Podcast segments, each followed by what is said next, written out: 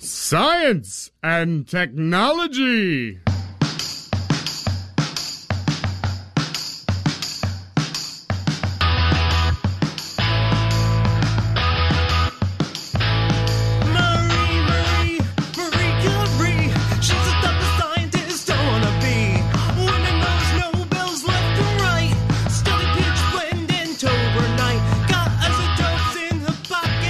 Everybody, what's up? Welcome to Steampunks. I'm your co-host, Emily Shock. And I'm Zachary Shock, your co-host, husband, and number one fan of Emily. And we continue to be bad podcast hosts. Whoops. Last week, last two weeks, last episode, we came to you with some fun facts because we didn't have enough time before our trip to do a full episode. And we're back with more fun facts because it's about five minutes after we recorded that episode and we still haven't had time. Mm-hmm. Don't worry about it. It's fine. So, fun fact time. How about we start with Artemisia Gentileschi, the Italian Baroque painter, the first woman to become a member of the Accademia di Arte del Disegno in Florence. so, got to be real here. Uh, it took me literally four tries to try it, and I gave up. So, So I got to say it. and I still screwed up the name of the school, so we're even. it'll be in the notes so you guys can actually understand it. Artemisia Gentileschi, give me that fun fact. So, uh, fun fact: uh, she actually had a little bit of an advantage uh, way back in the Baroque times because since she was a woman, she would actually be allowed to paint live nude females. Okay.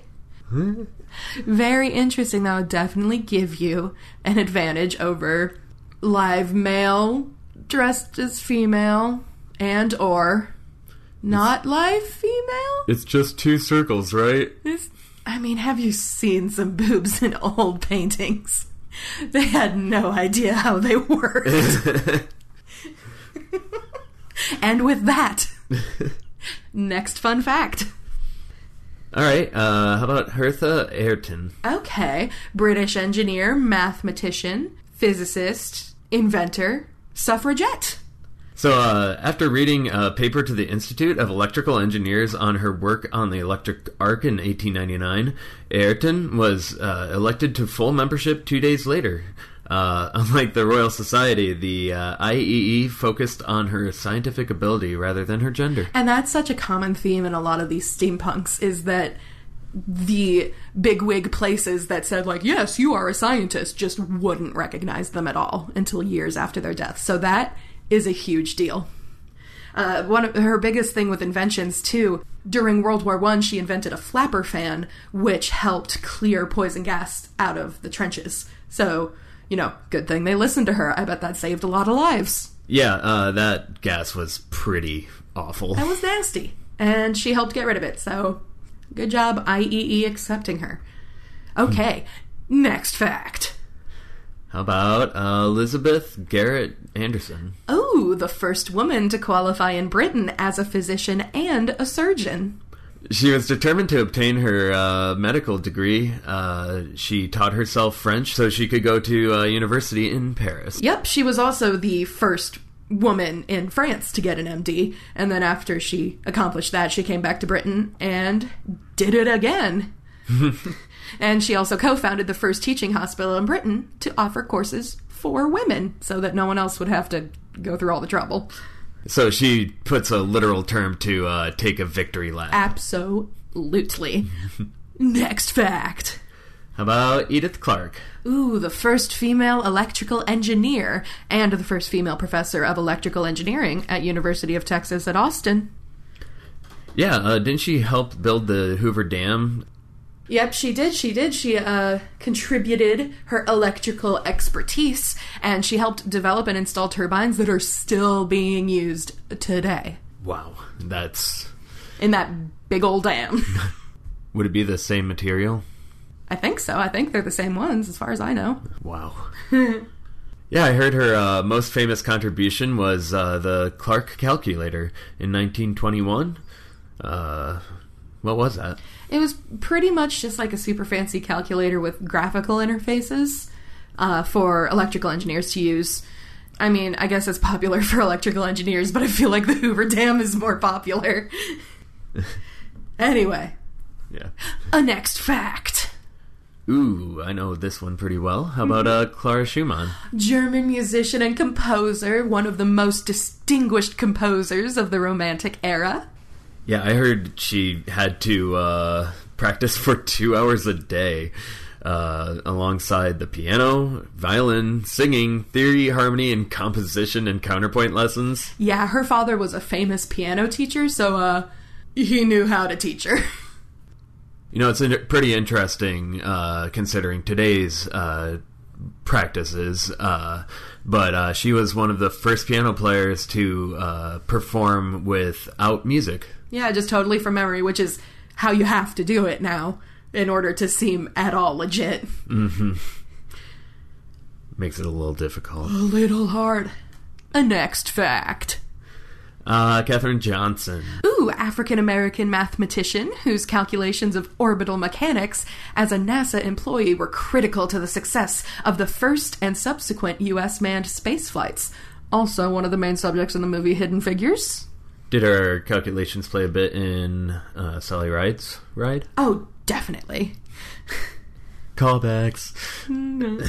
yeah, so uh, didn't she actually uh, went into second grade when she actually was supposed to be in kindergarten? Yep, by age 10, she was ready for high school and she graduated summa cum laude at the age of 18, so she was pretty freaking smart. Hmm. and now, the next fact. How about Frida Kahlo? Ooh, the Mexican artist, many portraits, self portraits, works inspired by the nature and artifacts of Mexico. Yeah, uh, along with a few Mexican hairless Zolo dogs, uh, she actually owned a pair of spider monkeys. Yeah, she also had an Amazon parrot who would perform for pats of butter as a treat. Gross. a fawn, and an eagle that she nicknamed Gertrudis Cacablanca, aka Gertrude White Poop. Uh, she, she also made records by, uh, long after her death, one of her paintings sold for $8 million, the highest auction price for any work by a Latin American artist. Wow. And now for the final fact. Uh, how about with our uh, next full episode, uh, Mary Anning? Oh, I love Mary Anning, English fossil collector, dealer, and paleontologist who made some of the most important scientific discoveries for the Jurassic Marine Fossil Library. Yeah, isn't she the one known for seashell shell shells?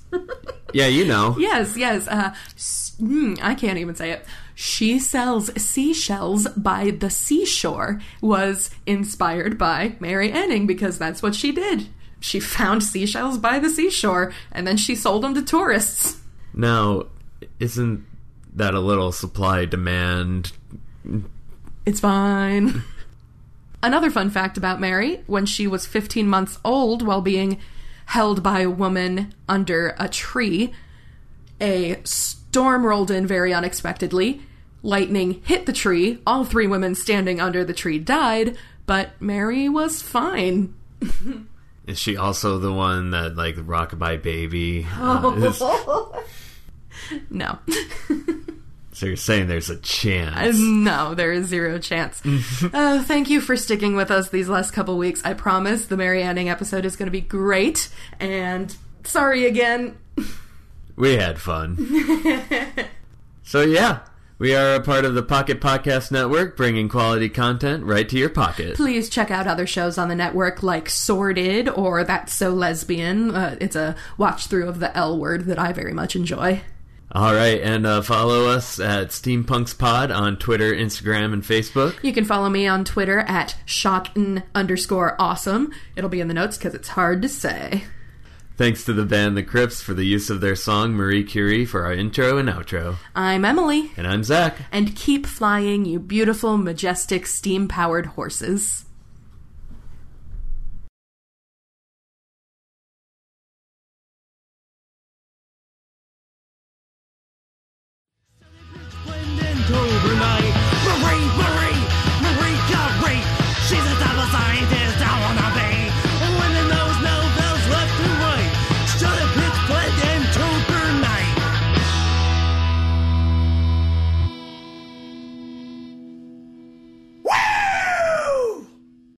Hey, I'm Lachlan.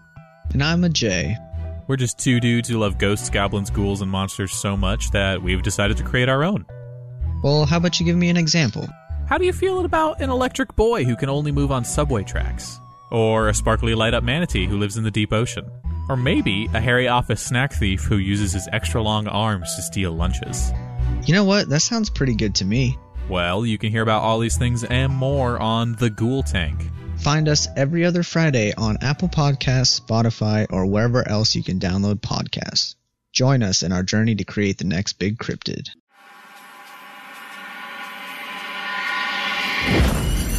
Pocket Podcast Network. Quality programming right to your pocket.